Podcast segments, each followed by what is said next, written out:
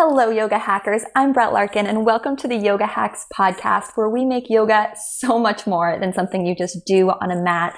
We are using yoga to optimize your whole life so you can live your best life. And I'm really excited about today's podcast topic, which came into me through, I think, through Twitter, actually. I was about to say through our private Facebook group because that's where most of the gold is. And guys, if you're not a member of my private Facebook group, it's Yoga Hacks Community, yoga, H-A-C-K-S, community.com. That is the link that will redirect you to the Facebook page where I can approve you to be a member and you can hang out with all the other yoga hackers who are making their life better through yoga. It is the most incredible group. But this question actually came through Twitter and then it got moved over to email. And guys, if you're not on my email list, you want to make sure to sign up for that at brettlarkin.com because really email is the number one way that I communicate besides the private Facebook group about everything that's going on in our community. Great deals, great savings, trips, um, stuff I'm planning. So make sure that we're connected by email. But yes, this question came in via Twitter and it is basically kind of mind blowing. It was from someone and she was asking me about how she could find more joy in her yoga practice. How does she find joy? And she was saying she wasn't feeling joy in her yoga practice. And it was really hard because we were having this conversation on Twitter and yoga with Adriene on YouTube was like chiming in too. And, you know, Twitter's great for so many things, but it really is not great for having a conversation like this, which is so deep. And we're really talking about joy and our yoga practice on a really deep soul level. So I was really thrilled when the same person reached out to me through email after I sent an email um, out and really clarified for me what she meant. So what we're talking about here is that she gave me the example of how she really feels this state of joy when she's, for example, riding horses, which made me feel even more connected to this person because I love horseback riding too and I've done it since I was a child. So this state of sort of joy or euphoria. And she said she enjoyed her yoga practice, but she wasn't getting this feeling of like real joy from it. On Twitter, I had given her the analogy that for me, yoga is sort of like brushing my teeth. It's like something I do every day to just like a basic body maintenance to balance me out and feel good. And she said, you know, I practice daily and I feel better for having done it for sure. But she was saying she doesn't necessarily feel joy. She doesn't feel the joy she feels when she rides horses and the connection she feels or the joy she feels when she swims from like the sensation of moving in the water. Um, she says she enjoys yoga, but not in that same profound way. Um, and if someone had told her she'd have to give up yoga forever, terrible thought, she said she didn't think she'd be as heartbroken as she would if someone said she could never read, write, or swim again. So, what an interesting philosophical question. And if you're like me, I'm sure your mind is spinning right now, kind of thinking about how just deep this topic is and how does joy fit into the yoga practice and is the purpose of yoga to be joyful? And I'm going to dive into that in this episode. So at times like this, I always like to go back to the Yoga Sutras. And those of you who don't know the Yoga Sutras, they are the philosophical kind of guidebook of yoga that has been around for thousands and thousands and thousands of years. And it can be a little hard to read all of the Yoga Sutras. They are, sutras means thread. So they are written in, um, there's four padas, I believe, books, and they're little kind of like phrases in each book and each phrase is sort of like a thread each guideline each guiding principle. And there is a translation of the sutras i really like and you can check that out in a youtube video i have called my favorite yoga books and i'll also put the translation i really like in the show notes um, below and around this podcast wherever you're listening to it. But i think in these kind of moments when we're thinking about stuff this deep, it's really important to go back to the text. It's important to go back to the origin of yoga. And the definition of yoga, according to the Yoga Sutras, and this is actually the first sutra in the whole very huge book of them. The first sutra is, it defines yoga. And it says, yoga is a comfortable, steady seat. You might have heard variations because obviously this was written in Sanskrit, so different translators translate these things slightly differently. But the overarching concept is that yoga is a comfortable, steady seat, meaning that yoga is a place of equanimity. Yoga is a balance of your sun and moon qualities. In fact, hatha yoga, hatha means sun and moon. Literally bringing the two sides of your body, your personality, your masculine and feminine into balance. And I in my philosophy that I was taught in school when I studied yoga teacher training and um, did my whole program was taking it a step further that yoga really is a science. It's a tool to bring the body into balance. So when we look at the definition of yoga sort of being this place of equanimity where we quiet the brain waves from which we can attain enlightenment, right? Because that's what the Yoga Sutras are about, right? There's the, the first book that sort of defines yoga. And then I think the second book is the yamas and the niyamas that you, that you may have heard of if you're a yoga teacher or you've studied some yoga philosophy. It's kind of like the do's and don'ts, right? Of, of what's yogic.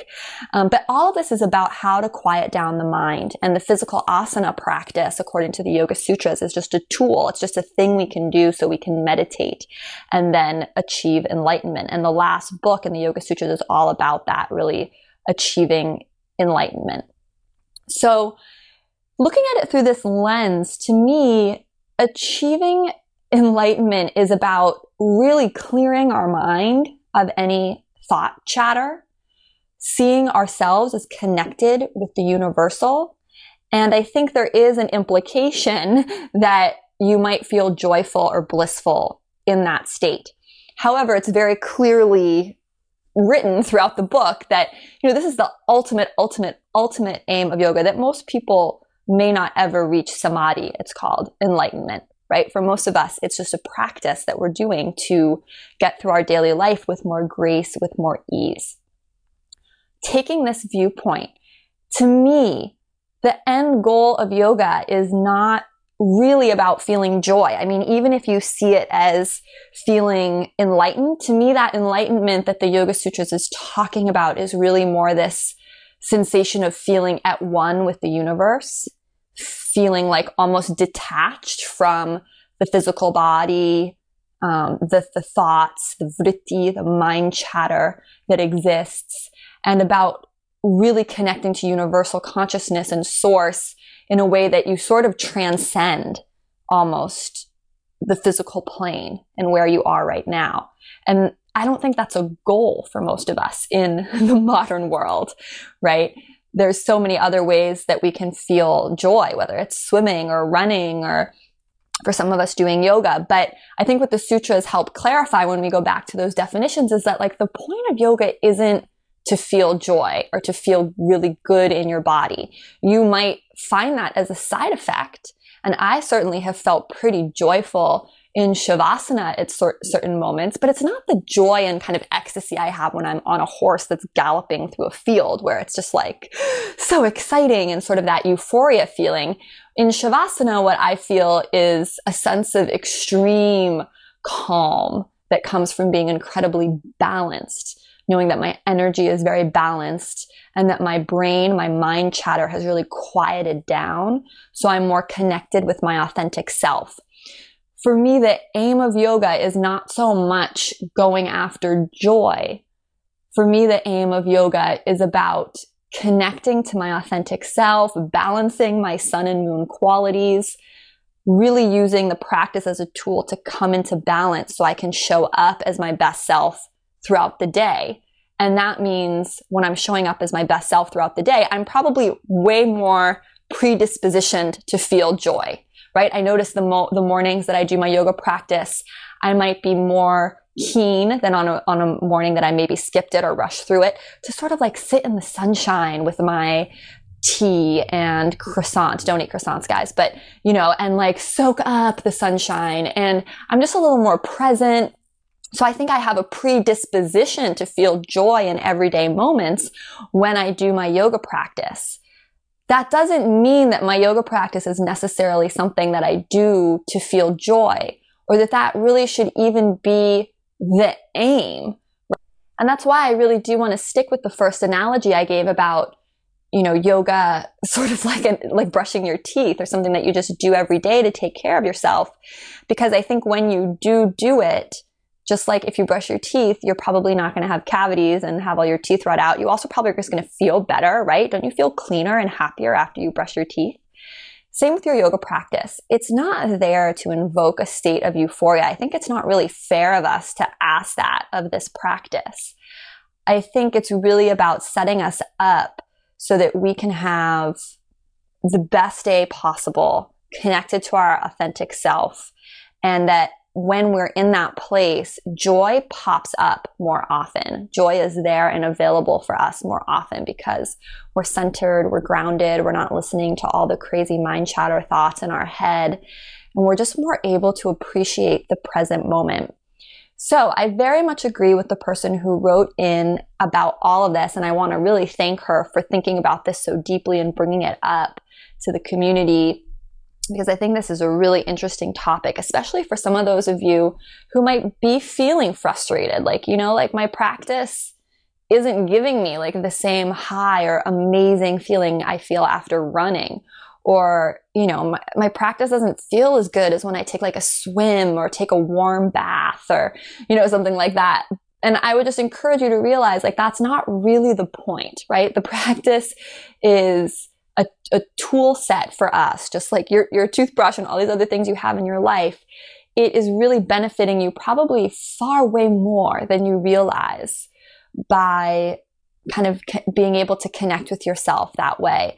And I do think there are moments of joy to be found in the yoga practice. Like, have you ever been in a pose that just like feels super good, or you like land in shavasana certain days and you just feel amazing? Like, I remember when I used to do Bikram hot yoga I'm not a fan of Bikram hot yoga anymore, but I still go occasionally just to feel that incredible high you feel in Shavasana after Bikram yoga because it is way more intense and way more amazing than just sort of regular non heated yoga. And the class is so hard too that you're really just kind of in that joyful state.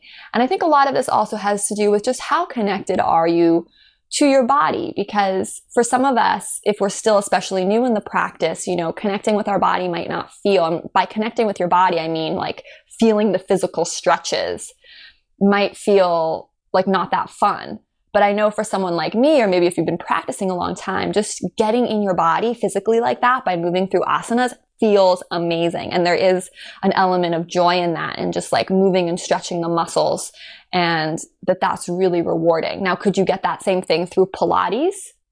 I don't know. I think there's something really special about yoga and linking breath and movement in the way that yoga does. But I do agree that it's not the joy, right, that you feel um, when you do some of these other activities that uh, this woman mentioned, riding horses or or whatnot. But again, I don't think that's the point of yoga. Like the point of yoga isn't to feel joyful. the point of yoga is to bring us into balance and help us really connect with our authentic self so we can feel more joy and trigger more joy in others, right? Through having a really centered, balanced body and mind. So I would love to hear your guys' opinions on this topic. So leave a comment below this podcast, or if you're listening to it on SoundCloud or iTunes or somewhere, jump on over to the private Facebook group. Once again, it's Yoga Hacks Community, yoga, H-A-C-K-S community.com. And let me know, like, do you think you feel joy through your yoga practice? Or do you think, like me, yoga is more like a tool that sort of just benefits your whole life, sort of more like a body maintenance thing, and you're not really asking it to like make you feel joyful. It's more just like part of how you take care of yourself, body, mind, and spirit. Whatever your opinions are, I'd really like to make this a group discussion, open it up to the group because I think there's just a lot of interesting gold nuggets in here for a, helping us stay motivated to do our practice, but B, maybe noticing on maybe a more subtle level, like how yoga may be benefiting you in ways you don't realize. For example, in the case of like getting out to go ride horses, if I'm super heads down in my work and not doing my yoga practice, like it would never occur to me to take a walk outside. But if I do my yoga practice, I suddenly feel like, hey, I need some balance. I need to stretch. I feel like in a more centered place. I want to get out in nature. And then I go for a walk or I go horseback riding and I feel immense joy, which wouldn't have happened without me doing my practice first.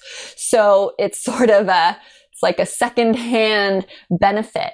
Um, and do you guys agree with that or not? I would love to hear from you in the Facebook group or the comments below. Thank you, as always, so much for listening. If you enjoy these podcasts and YouTube videos, the biggest thing you can do to support me and my channel is to head over to my website, brettlarkin.com. Make sure you're subscribed to my emails and check out a lot of the great offerings I have on my site from downloadable classes to special courses for beginners and teachers, my Always Be Stretching course in which I ship you my five favorite yoga props. And think about investing in some of any of these things, honestly, as just a way to get more connected with yourself, your body, and to really help and support free yoga online. I'm wishing you guys the most amazing day and so much love as always from my heart to yours. Namaste.